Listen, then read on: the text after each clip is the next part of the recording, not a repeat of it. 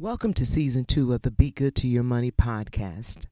I want to say a special thank you for listening and sharing the podcast. We posted 29 episodes over the first season. It is our goal to increase that number because finances are changing at an alarming rate. So if you haven't subscribed, please do me a favor and subscribe to the podcast on your favorite podcast channel, such as Apple, Google Play, Stitcher, Pandora, Samsung, and iHeartRadio. Previews of the podcast are available on Facebook, Instagram, TikTok, and Twitter, which is now known as X. Again, thank you for taking this journey with me. And remember, if you be good to your money, your money will be good to you.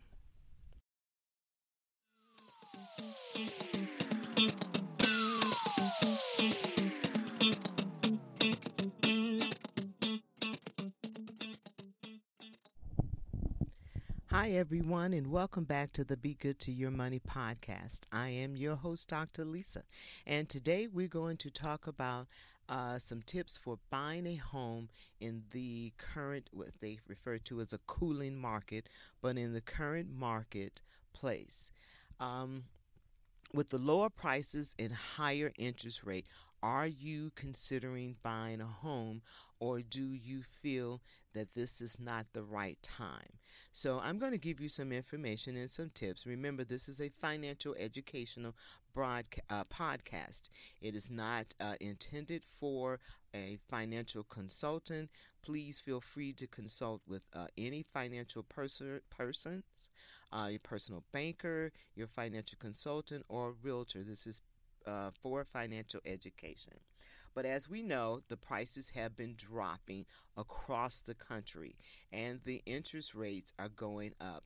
It seems like every other month now where the Fed is increasing the interest rates and people are shying away from buying a home. So my question to you is if you uh, are considering buying a home, are you not buying it right now because you're afraid uh, to do so? Well, as a math teacher, the first thing I would say to you is do the math.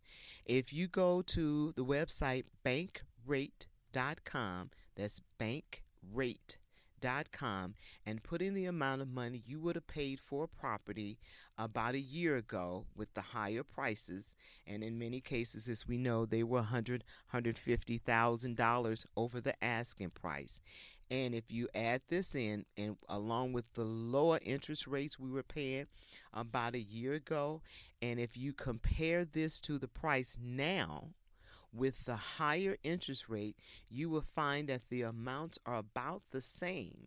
So do this before you make a decision as to to say that you're not going to purchase a property because the higher of the higher interest rate and I want to share a little story with you.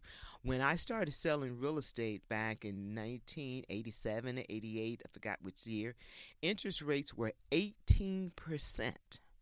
18%. And many of those individuals who bought homes during that time, they bought it at 18% interest.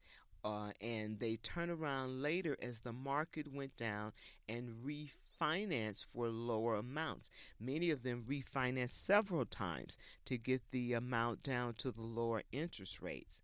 Uh, and you can do the same.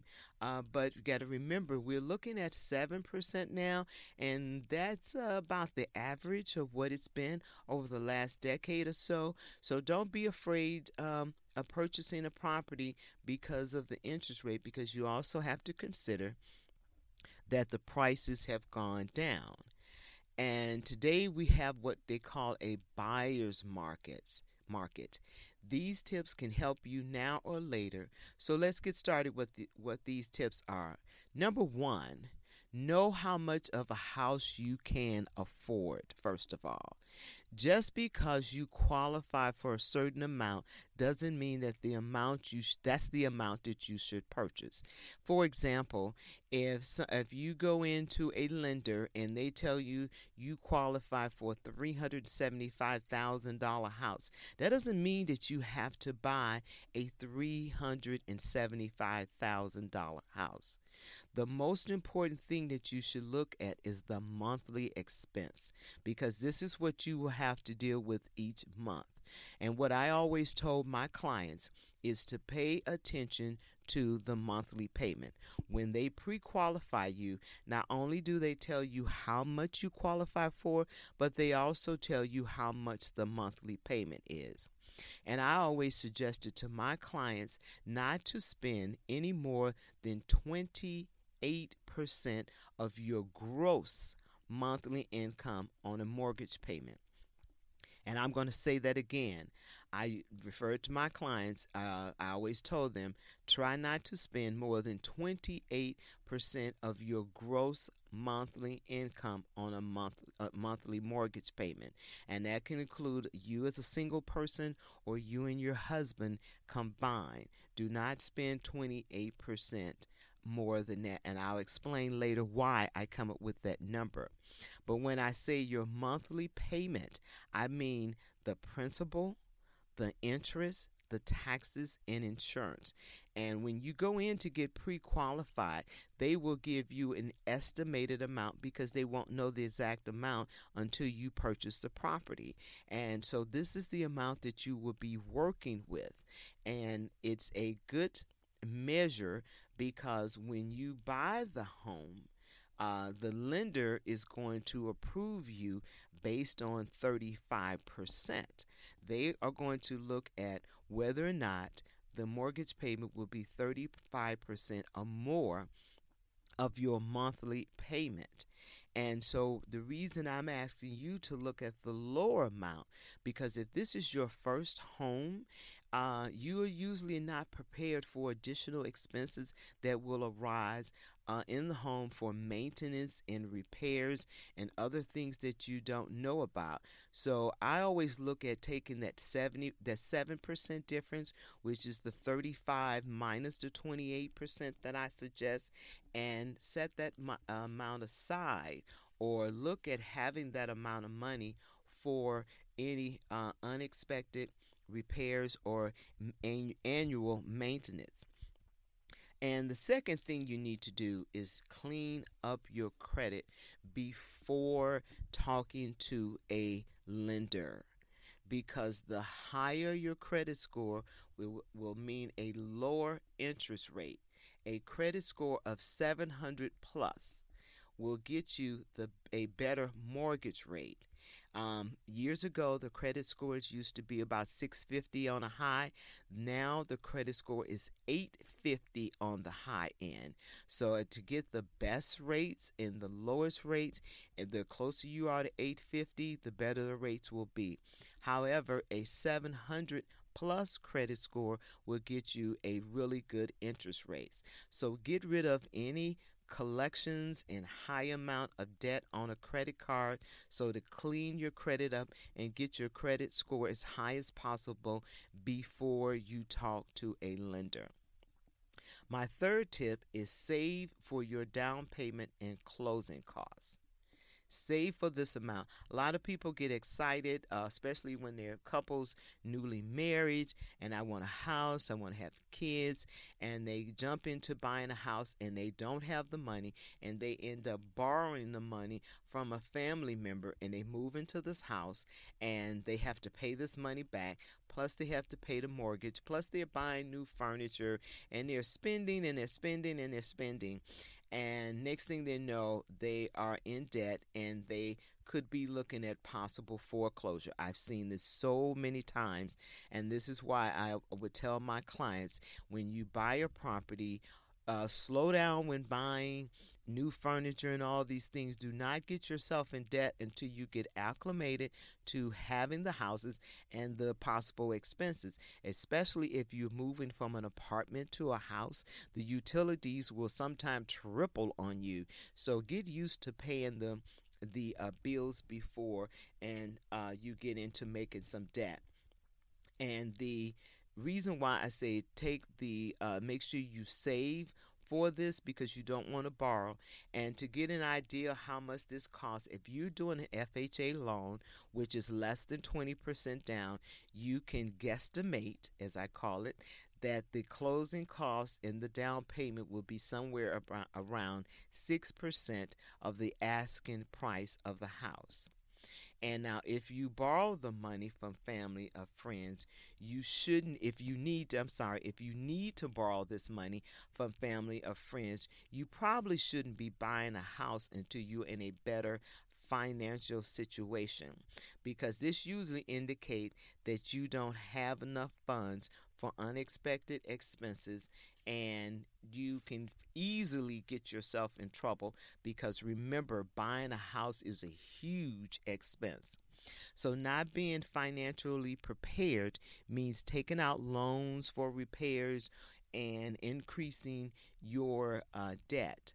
Um, I've seen so many times where people buy a house and the next thing they know, the furnace goes out, the air conditioner goes out, and even though you might be given a home warranty at the closing, there are a lot of costs that are not covered in the home warranty, and there's a lot of things uh, that uh, can happen with that home warranty company depending on their credibility and I'll do a segment on home warranties because they're they're showing that they're not as reliable as we once knew them to be. So, I usually advise people to put a 20% down payment on a house if they can. If you can put, um, if you put less than that amount, you will get hit with what they call MIP insurance, which is mortgage uh, insurance protection. It protects the lender in the event the property goes into foreclosure.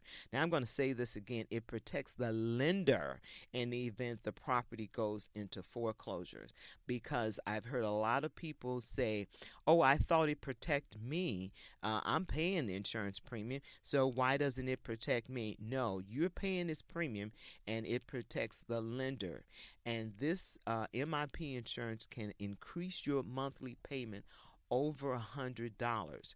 Plus, uh, when we were uh, going through the foreclosure period crisis back in 2008 and 2009, uh, and we had to bail out the lenders. That was the first question I was asking. What about the MIP insurance?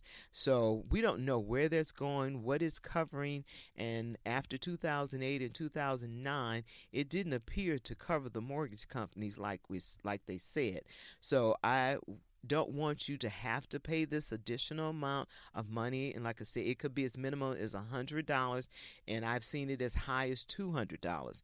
And you can end up paying this additional amount for 10, 15 years. So if you can, put 20% down, save this money, prepare yourself to buy a house. And I suggest that you start, if you purchase a house, as soon as you purchase your home, start a house emergency account. And this is separate from your family emergency account. And my suggestion is that this account should be at least $2,500 plus your homeowner's insurance deductible. Now, I'm saying $2,500 because even if your uh, AC goes out or your furnace goes out, this could be six, seven, eight thousand dollars.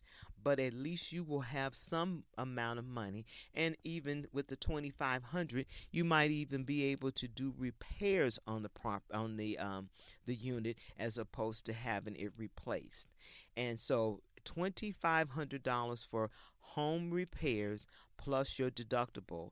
And um, the deductibles are going up on the homeowners insurance, and many uh, insurance companies are selling uh, deductibles for $2,000, $2,500. So if you have a $2,500 deductible for repairs, remember if your insurance company gives you a check, the check is going to be minus that deductible. It's going to be minus the $2,500. So you will still have to pay this amount.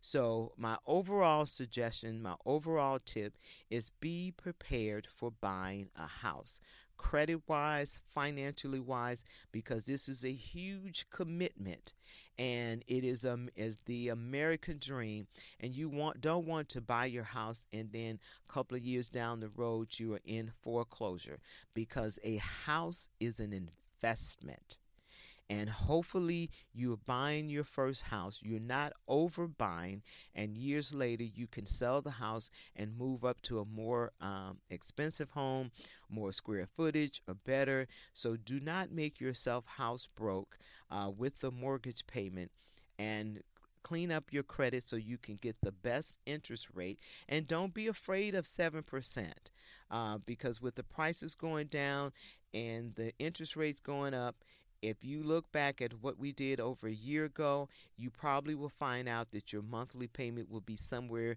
in the same range as it was um, would have been a year ago. And uh, again, if you're thinking of purchasing a home, go ahead because this is a buyer's market and don't be afraid of the interest rate. Again, I'm your host, Dr. Lisa, for the Be Good to Your Money uh, podcast. Thank you for joining me. And until next week, have an amazing day.